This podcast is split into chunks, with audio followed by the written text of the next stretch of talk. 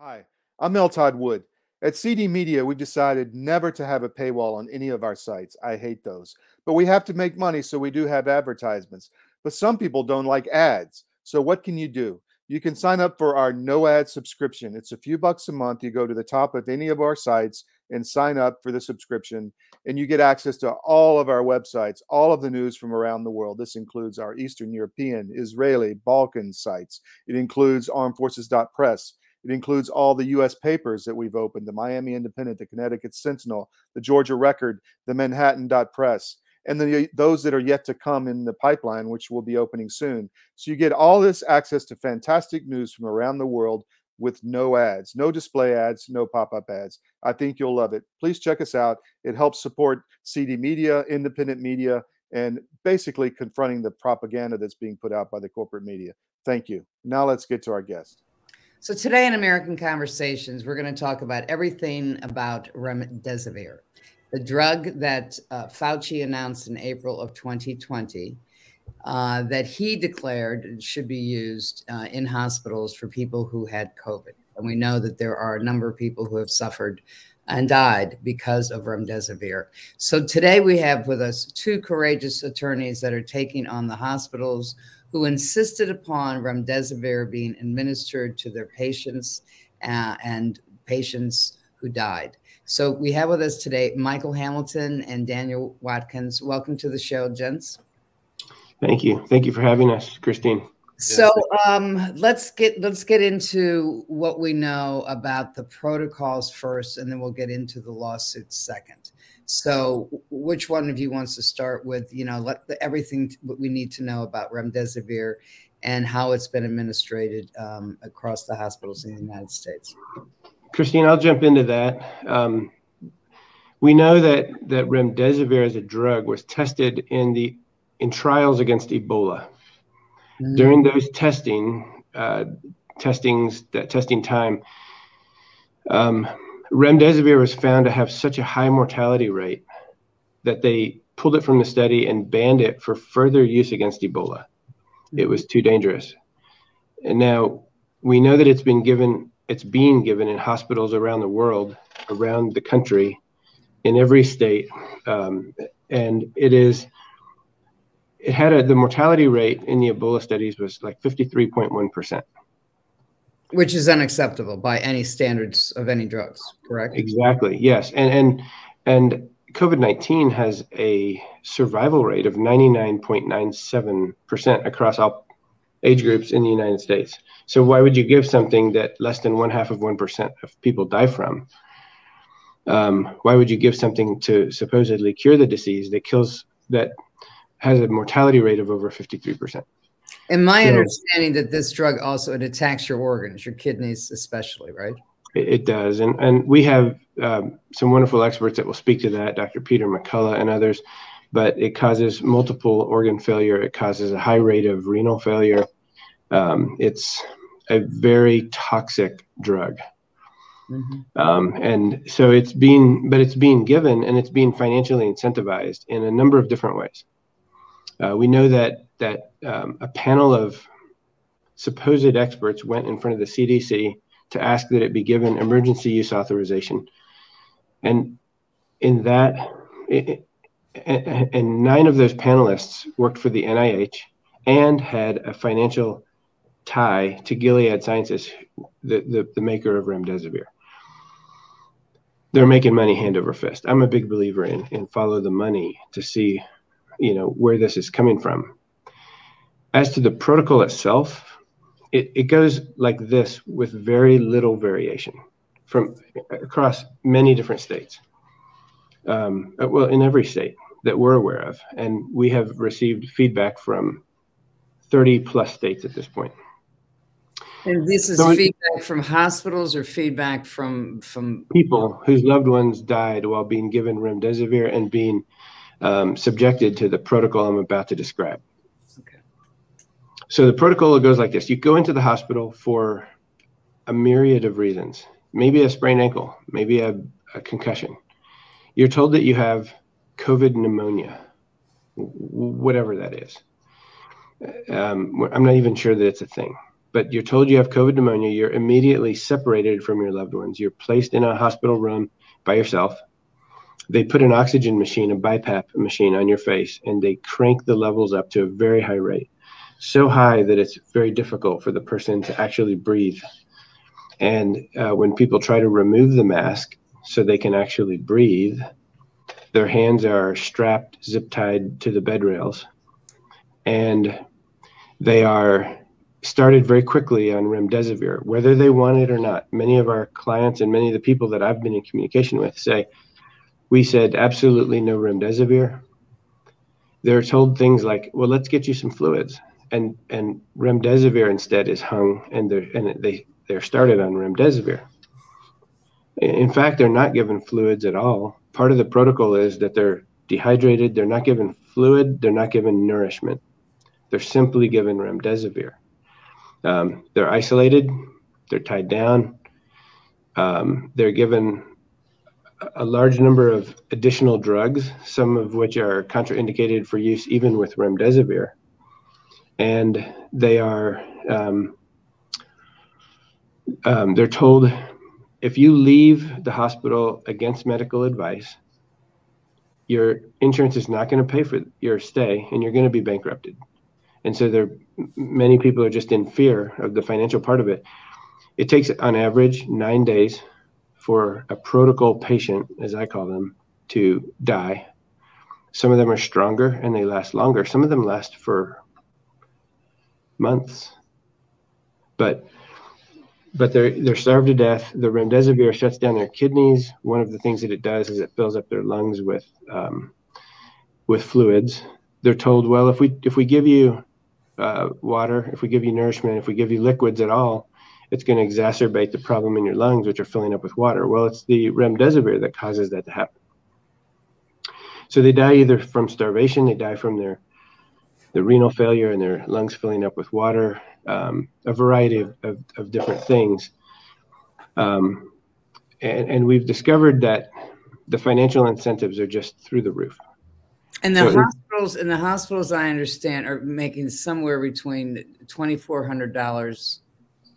Uh, I don't know if that's over the period of using remdesivir or if it's over, you know, four days.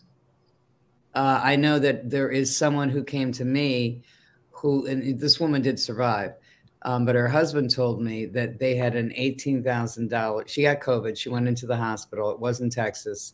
Um, there was a bill for eighteen thousand dollars. Thirteen thousand dollars of it was for remdesivir. So here's what we've discovered in California. Now the financial incentives vary from state to state.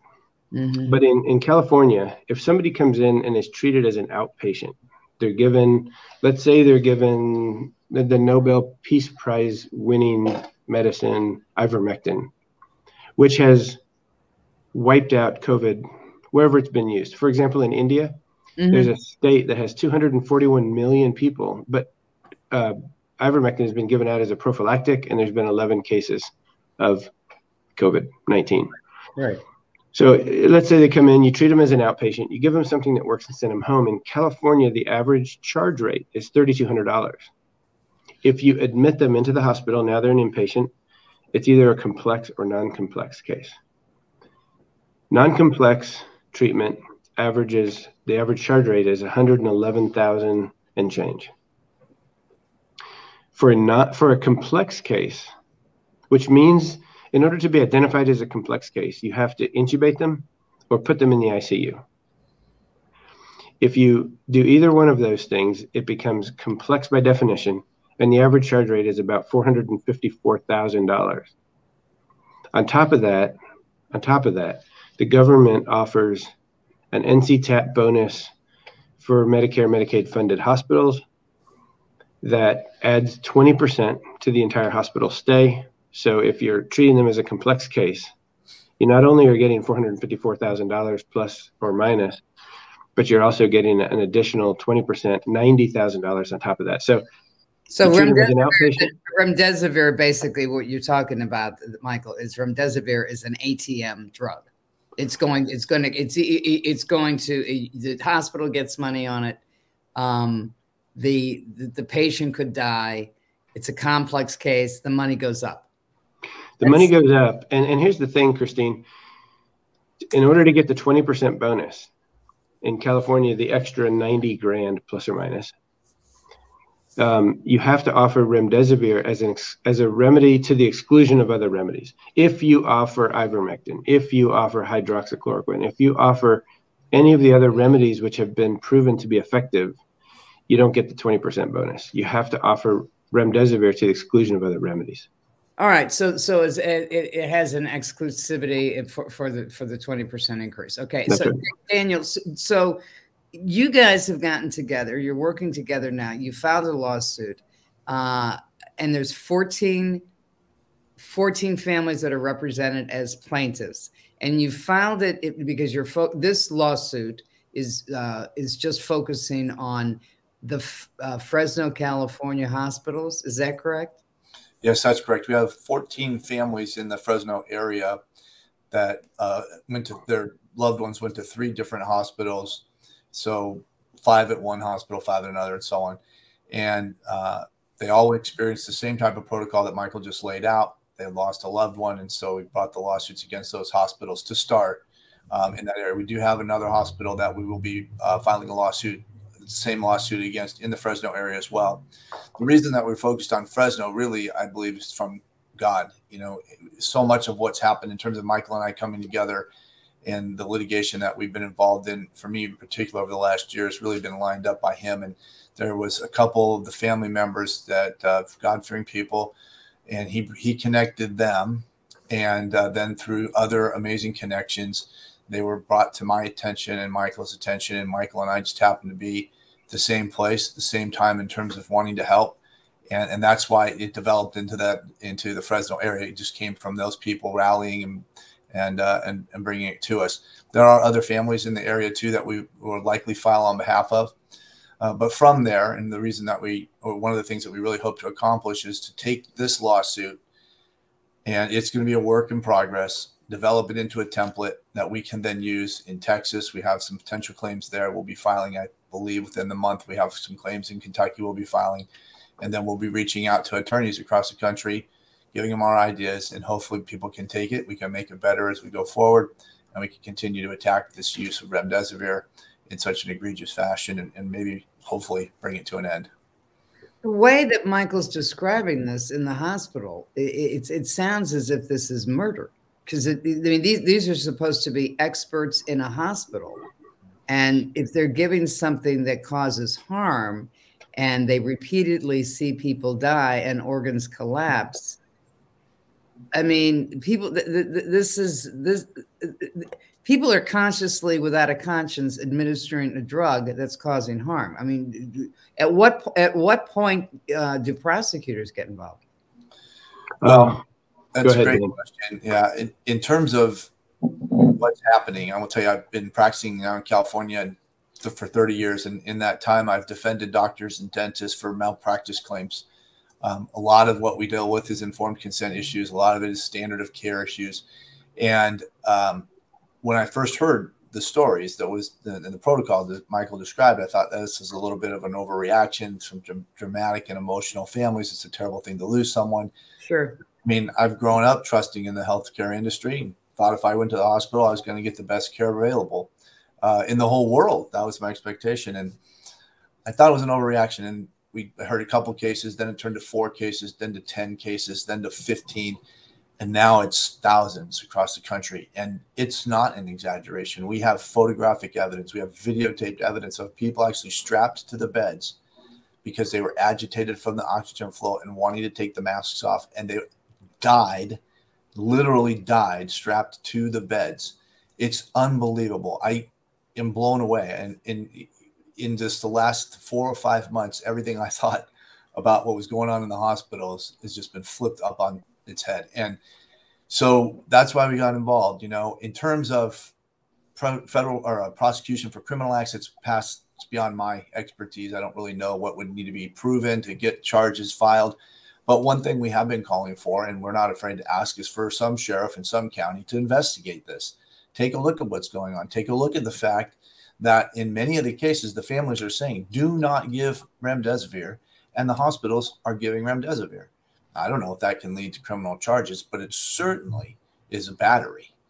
And so they need to be investigated. And if there's money that's driving this, and we've got fraud in the sense that things are being billed for that aren't necessary, right? They're doing things that aren't necessary for the care, contraindicated medicines to the use of remdesivir, for example. That seems to me to be something that should be investigated. And So I wouldn't be afraid to ask for some sheriff to somewhere take a look at this stuff because, like we're saying, follow the money. It's it's incredible what's happening. It really is incredible. So do we do we know? And I, I you've interviewed everybody obviously before you put their name on, on the complaint. Right. So is this filed? Is which court is this filed in uh, in California? Uh, there's a state court in Fresno County. Wait, we're going to keep it in state court. Mm-hmm. Um, the state, all the claims are state claims, so we'll we'll litigate it there. All right. So these are state claims, um, and and I'm always about the evidence um, because I was trained as a criminal investigator. So, do you, the evidence that you have did are, are, there witnesses that will come forward that actually saw people strapped to the beds? Absolutely. And one of the things that really convinced me is within the 14 families, about four or five of them have healthcare providers that are loved ones of the decedent. We have nurses that are in the hospital as an advocate for the patient not because, allowed because the families could not get in the hospital so they actually had they, they had families that were there that nurses, witnessed not in the necessarily in those hospitals but nurses in the in the healthcare industry go in to be the advocate to see this stuff and be be shocked at what they were seeing being told they can't be with their loved one being told they're giving them remdesivir even though they've objected um, so we do have those individuals that will be very credible uh, in terms of testifying to what they saw uh, along with their medical records. They'll speak for all that we're talking about as well, because they have to bill for the use of remdesivir in order to show that they used it to get the kickbacks that are being offered for the use of remdesivir. So we'll have all of those things that we'll be able to go through as well. So let me play devil's advocate for a second. So, so have they doctored any of the uh, hospital records? Do you have, I mean, is are they going that low? We don't know yet. We're not in the discovery phase in the case. Mm-hmm. Um, from what I've seen in the care, from the intentional concealment of important information about the, the potential consequences of using remdesivir, the concealment of other efficacious remedies that could have been used, I wouldn't put it past them. I wouldn't. And now we don't have evidence of that, but the idea that these patients are having their choice for medical care taken from them and replaced with the judgment of the hospital and the administrators and the doctors leads me to believe that they wouldn't stop at changing records if they needed to. Michael, you were about to say something. Well, I, I, think I was going to just say that I've seen uh, the doctoring of medical records in other instances. There are other cases that, that we have lined up, and I've seen where uh, survivors have left the hospital and um, uh, the damage for life, but the hospital records are doctored and touched up after the fact, and I have evidence of that. And of course, Dan and I, beyond the hospital records and the testimony of credible witnesses, we have the video and photographic evidence of people being strapped to the bed, hands bruised uh, and discolored, wrists chafed and bleeding, where people were struggling to get free so they could uh, just get themselves a breath of air and maybe take the mask off long enough to beg somebody to bring them some food or water. So we have lots of evidence. All right. So, so, so I want to get into uh, what are the communications, the justification. If the family says to the hospital, if the family can't get in because it's during COVID, all right, we, we know that there's, there's stories about that.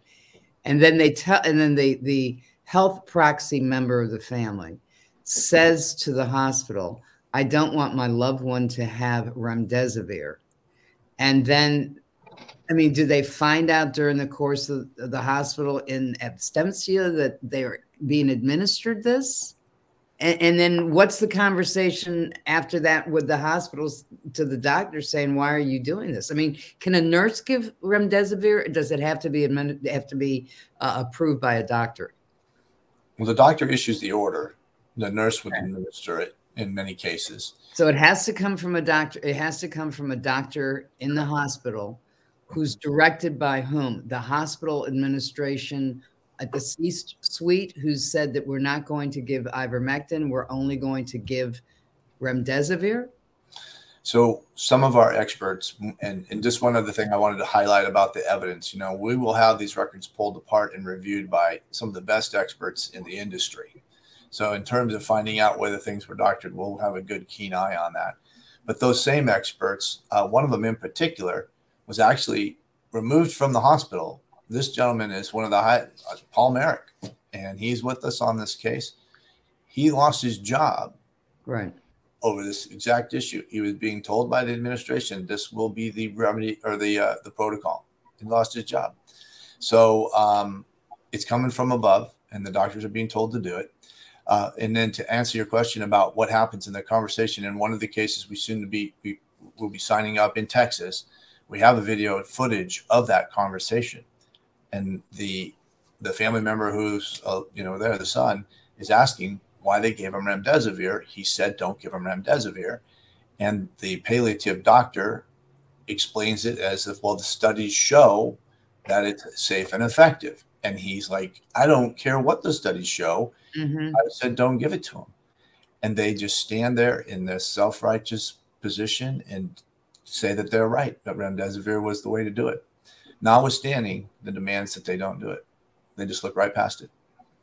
So, from a liability point of view, um, I, I, don't know what what is the law for if the family says we don't want that treatment and they and the hospital comes and says well you don't know anything because you're not in the medical field we're, we're the experts i mean what happens what's the question before the court on that situation well we have not just families who have said don't give it to them we have the individuals themselves who say, don't give me remdesivir under any circumstances, and remdesivir is given anyway. The Supreme Court has ruled that people have an unassailable right to refuse medication. Um, and uh, so when somebody says, don't give that to me, and the hospital gives it to them anyway, they're in violation of the law. There's no question about it. And um, and we've seen it. I've seen it, and Dan has seen it um, in case after case after case throughout this country where hospitals are just saying, we don't care what you want, we're going to give it to you anyway. And uh, so we're going to be diving into who's driving who, where where is the driving force behind this that's that's a critical question for us to answer um, we, we suspect that if we follow the money trail we're going to find some answers but as we get into discovery on the case this is one of the big questions we're going to be asking who ultimately is the um, or, or, where what is the driving force behind this? We know that it's been incentivized by our own government financially. We know that there are uh, massive financial incentives in terms of what can be charged, um, and we know that remdesivir, the, the the people who ask that it be made available as an emergency use authorization um, are, are, are making money uh, to the tune of I would say billions at this point. I've seen some numbers and I don't remember them precisely, but uh, these people are becoming billionaires, and this money is and this drug is being pushed out now. It's being advocated uh, and even demanded in some states in California for infants, months old, infants. who are at no risk. Infants, yes. Because they're claiming what the, the, the infants have COVID pneumonia. Correct. We have uh, contact right now with a mother in California whose two month old was suffering from uh, some form of lung virus or lung problem. They didn't exactly nail it down for her, but they wanted to treat it with remdesivir, and she said no, and she said no, and she said no, and she said no a fourth time. And uh, we finally got in touch with her. Now the baby's doing better, and, and everything is is back on track. So they're not pressing her on it. Uh, but that is what the state of affairs are in these hospitals. They are driving it even down to two month old infants. It's unbelievable.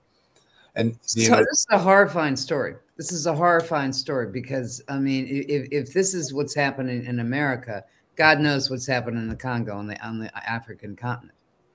Yeah, it's crazy. Although I don't know that the money's slowing down there like this, and maybe they're getting better care. Maybe they're getting ivermectin and the other things, vitamin C, vitamin D, you know, zinc, all the things that we want to push as well. You know, the corticosteroid. You know, why are we trying that? All kinds of other options and I think the thing that's important here, we do want to find out where the driving force is in this case, but that's we don't have to to prevail.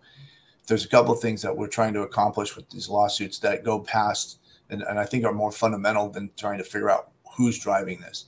One, we want to bring awareness to the American public that there is uh, options in addition to Iverme- or excuse me, uh, remdesivir. So if you're at the hospital and they're telling you it's all there is, ask them for more, you know, something in writing to show that.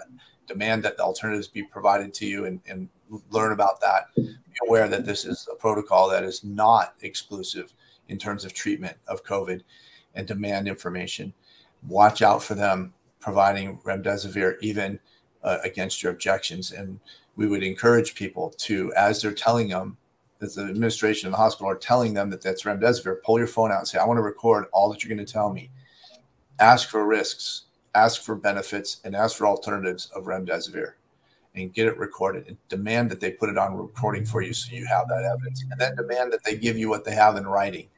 What do you have in writing in the hospital about risks and benefits and alternatives for remdesivir and see if they produce something, but press back hard.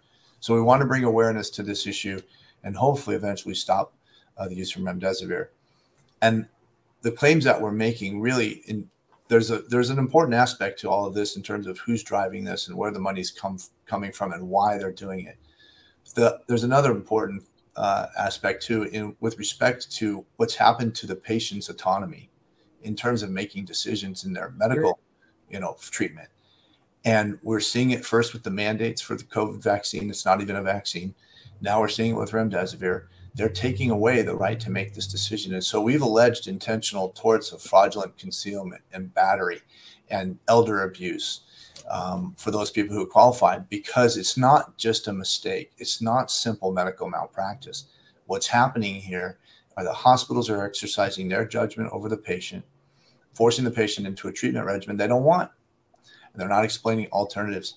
And that's something we're really trying to attack here as well to encourage physicians to get back to practicing medicine, you know, not just listening to what you're being driven by the administration in the hospital. So let's put a human face on this. T- t- tell us, uh, Michael, tell, tell me, and Daniel, tell me a, a, story or two about a couple of your um, clients who are on the complaint. Are they elderly mostly, or I mean, are they, what are the demographics of, of these uh, clients? So one decedent was 21, another decedent was 86. They and everywhere in between, men and women, um, healthy, some comorbidities, others absolutely none. So it's all across. Most not vaccinated, but some were. Um, and so it's pretty much anybody who shows up at the hospital they try and jam them with the diagnoses of COVID. We actually have someone, I don't know if it's this case or another case, Michael can speak to it in terms of going in with a sprained ankle, being diagnosed with COVID and running the protocol on it. So um, it's so this really, is and this is anybody that goes to a hospital anybody. and they do a test and they come back and they say you're COVID and this is the protocol for it and you don't have a choice and then you die. We have one client, they did, I believe, five tests until they got a positive COVID result and then they put him into the ICU. Wow. Wow. And Christine, we know that the tests are are essentially garbage. The PCR tests are completely unreliable. They're being um, overcycled. Um, I have they were never intended to be used for COVID. There's high right. false positives on it. If mm-hmm. you have had COVID, you're you're going to have some antibodies of COVID, and so that could show up on the. I mean, the whole testing is is if that's being used, and then because of the false positive that may come out of it, you're put on a protocol and you die well, and the PCR tests, some of the PCR tests were recalled in June or July of last year. They were to be they were recalled a level 1 recall issued by the CDC to be effective in December. Now, I don't know why they recalled them in the in the summer to be effective at the end of the year unless they had some that they still needed to sell. But a level 1 recall is the highest level of recall they can issue and it has to do with risk of death if you rely on the uh, if you rely on the test, the tests were the reason for the recall was that the test couldn't distinguish between influenza A or B, the common cold, or any strain of COVID. They couldn't they couldn't distinguish, and so they admitted that and they recalled them but they're still being used in hospitals. Um, the tests are not reliable at all. It's a total crap shoot when they give you a test. Um, and like Dan said, they're, they have individuals they're testing multiple times until they get a positive, and then they put them on this protocol. These people don't. I mean, to this day, I don't have anything that I consider reliable that convinces me that there is such a thing as COVID pneumonia. But they're not being treated for pneumonia of any kind. They're not being given um, anything you would give a patient that has pneumonia. Instead, they're just being they're just starving them and giving them remdesivir and and they're giving them morphine and they're you know if somebody's having trouble breathing, you put them on remdesivir, they're going to have more trouble breathing as their lungs fill up with water, and then you give them morphine, and that's going to further suppress their ability to breathe.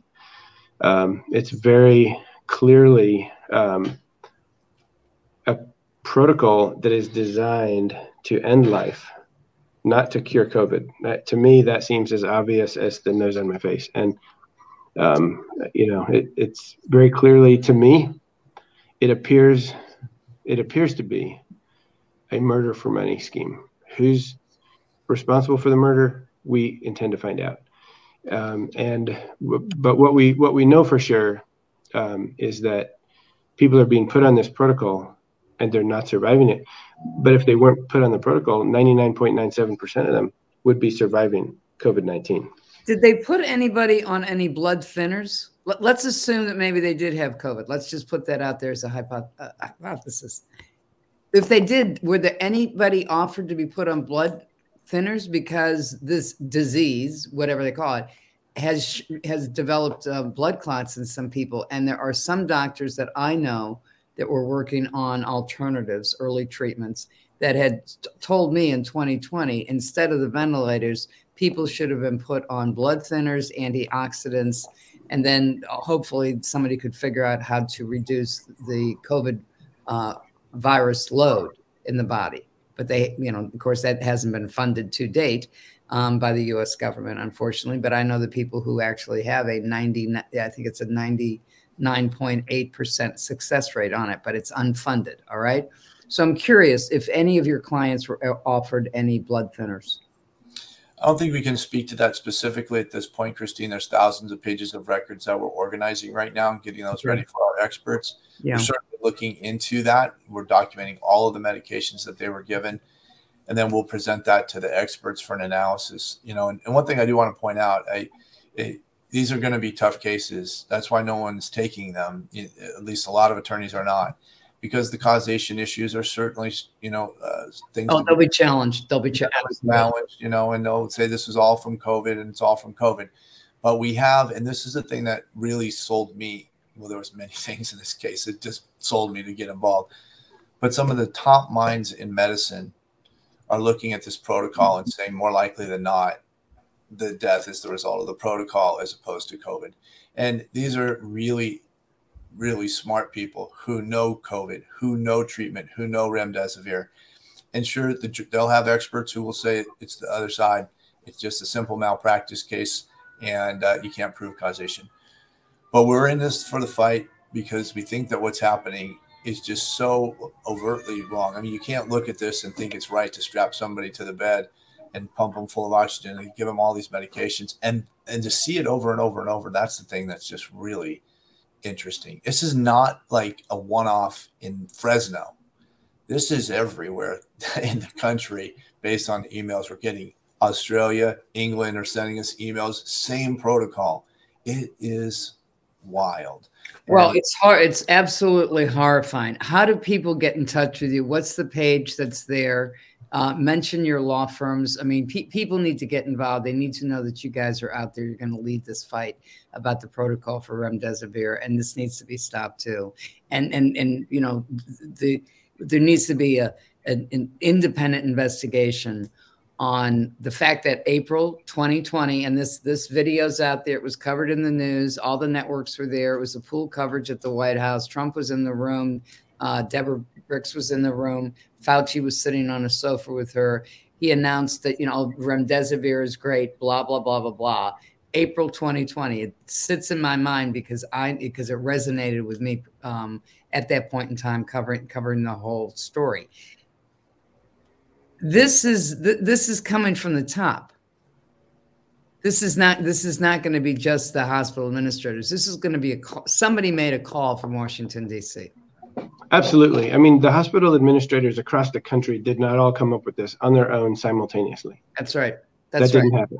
There's no question about it. Fauci, the NIH, the, the folks went before the CDC and they said, "Oh, this is a great drug. It's it's safe. It's effective." No, it wasn't. That was an outright lie. It was a lie to make money. Um, it was accepted as a protocol by the CDC. But here's the thing, Christine. The the European Council um, and, and about a month after that, the World Health Organization both did extensive studies, and they said the World Health Organization's um, recommendation was that remdesivir should never be given to a COVID 19 patient, regardless of severity of symptoms. Mm-hmm. Now, they've modified that some since, but that was the recommendation in place when every one of these 14 uh, people died that we're representing their families in, in the Fresno case. Never give it to somebody, and doctors have a duty to stay abreast of the literature during an emerging pandemic. They have an absolute duty, and they can't just put their head in the sand and say, "Well, the CDC said that it's okay." That's right. Um, and that's so, right. but that's what they're doing. That's right. And then then then you have to say who, who made it. Who are the investors in Gilead? Because they are the manufacturers.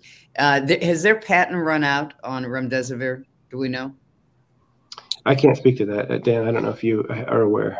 We have not taken a look at that, but it is a good question. Okay, so so but every everybody who's connected to Gilead, everybody who's connected to the NIH, I'd like to get the names of all those guys who at the NIH who uh, testified and said, you know, run with remdesivir because if they're profiting from it, they need to be named, they need to be exposed. There needs to needs to be a deep dive investigation on all those people. Guys, I think this is terrific. Let the audience know how do they get in touch with you. So, in terms of letting us know about your situation, we have a website now. It's called declaretruth.us. Declaretruth.us. You can go there. There's a support tab that you can use and find the reference to remdesivir. You can financially support the case. Michael will speak to more about that under go But if you go to the Get Help tab at the top right, you can click that. There's a drop down and then a part of the drop down says legal help for remdesivir cases. There's an intake form. You can complete that. Just so everybody knows, we're trying to assemble the names by state. We're looking for attorneys in other states that want to take these cases and try and marry up some of these people with the with the attorneys. We have received thousands of requests, so we can't get to everybody, but we are trying, and we are now working with other organizations to develop a consortium of attorneys to come together. So we're trying hard to find these people. And that leads me to this if you are an attorney and you're interested in helping, you can go to my website, our law firm, which is WL-LLP as in Paul.com. Uh, and go to the uh, contact us. Let me know you're interested. That's WL hyphen LLP.com. And then you can go to the Declare Truth as well. And in, in the legal help for remdesivir cases, you can send us your information. But if you're feeling the nudging from God, if you're an attorney and something is encouraging you to get involved, please say yes. Please answer that call because you are needed. People need you to help them in your state on this issue. And this needs to this protocol needs to stop. It does. It needs to stop. And so, Christine, if you're if if somebody is watching or listening to this right now and they want to just immediately join the fight with a financial donation, whether it be five dollars, five hundred, or something in between. So many people have now given. The money does not go to Dan and I. It's to support and help these families who have next to nothing. They have the courage to relive their grief so that others might be saved. We have a Give, Send, Go. The address for that is givesendgo.com forward slash Fresno Remdesivir Death. You'll also find that on declaretruth.us under the support tab either one of those will get you to the same GiveSendGo page. And we would love to have you stand with us financially. We would love to have you pray for us. Where where we sense that there's a great evil afoot in this country, God is greater than that evil. And Um, we covet your prayers first, your donations second, and, and share this story as widely as possible because the more people that are aware of what's happening, the more resistance the hospitals are going to meet. And that is really crucial to save lives. And our job as journalists is to shine the light on what's happening with this. This is a huge story. Gentlemen, I, I want you to stay in touch with us. Um, we're gonna we're gonna stay on this story. This uh, if you have hospitals and institutions that are causing this harm, there will be a pushback, just like there was with the Catholic Church just like there uh, there always is when you when you get involved with labor trafficking or organ trafficking, which is in the medical world. Um, so God bless you and, and, Godspeed on this because this is this is a horrific protocol, uh, and it has to stop. Christine, I, I want to say that it's easy to become jaded about doctors. It's easy to become jaded about journalists. It's mm-hmm. it's a true blessing to meet somebody like yourself who is is working hard to shine the light of truth on, uh, on, on things such as this. It's so thank you for the work that you're doing. Well, I it, listen. It wouldn't wouldn't be happening without Todd Wood. Who, I mean, because he's he's given us a platform to do this, and so it, it's. It, I just want to say thank you. Um, but we're going to stay on this story. We're going to stay on this story because this needs to stop. Um, th- this profit over people um, at this level that we have all seen in the last three years it's heartbreaking mm-hmm. because and, and but I always say people consciously and without a conscience are doing this. And that's get the intent. You know, one quick thing on that, Christine, and I appreciate you so much having us on here. But everyone asks, how do you plan on beating big pharma and whoever's behind it? They're so big, you can't win. Why are you wasting your time? Well, a couple of things that I've come to see in, in our work in here in these cases and in the mandate cases we have in California and so on. When people come together and if we can unify on this, you know, no matter where you stand politically, you should be against the idea that an institution is going to take away your decision making uh, in terms of medical care. If we can unify and we can all push back together and share the story, just like you're saying, shine light into this so others can know, get mm-hmm. unified, and then give it to God because God is where we're going to win this fight against evil. Mm-hmm. And unify and rally around Him, I think that's where we have the chance to win. If people really want to know, we got to put it in the hands of the Creator and give Him an opportunity. And that's why Michael and I are here. We're trying to set the table for something like that to happen. That will happen. People always say you can't take on you can't take on Monsanto or DuPont. Well, that Bobby Kennedy won on that. People people told me I was crazy when I decided to take on the Catholic Church. Um, you know, history, his, history took off on its own, and people said you can't you can't explain to people that uh, slavery is alive and well at the turn of the 21st century, and we did that too. This is a winnable war, and people need mm-hmm. to understand that. It's very it's a very winnable war, but it's also keeping the focus on holding people accountable. Because yeah. if you don't, it will be repeated. Oh, for sure. Yes. It will be repeated. Godspeed. and let's and come back anytime as this progresses. And and you know, you will probably get some pushback as attorneys from people. You might have a rogue attorney say, "Oh, I, am with you. Tell me how you did it," so that he's working for the other side or she's working for the other side.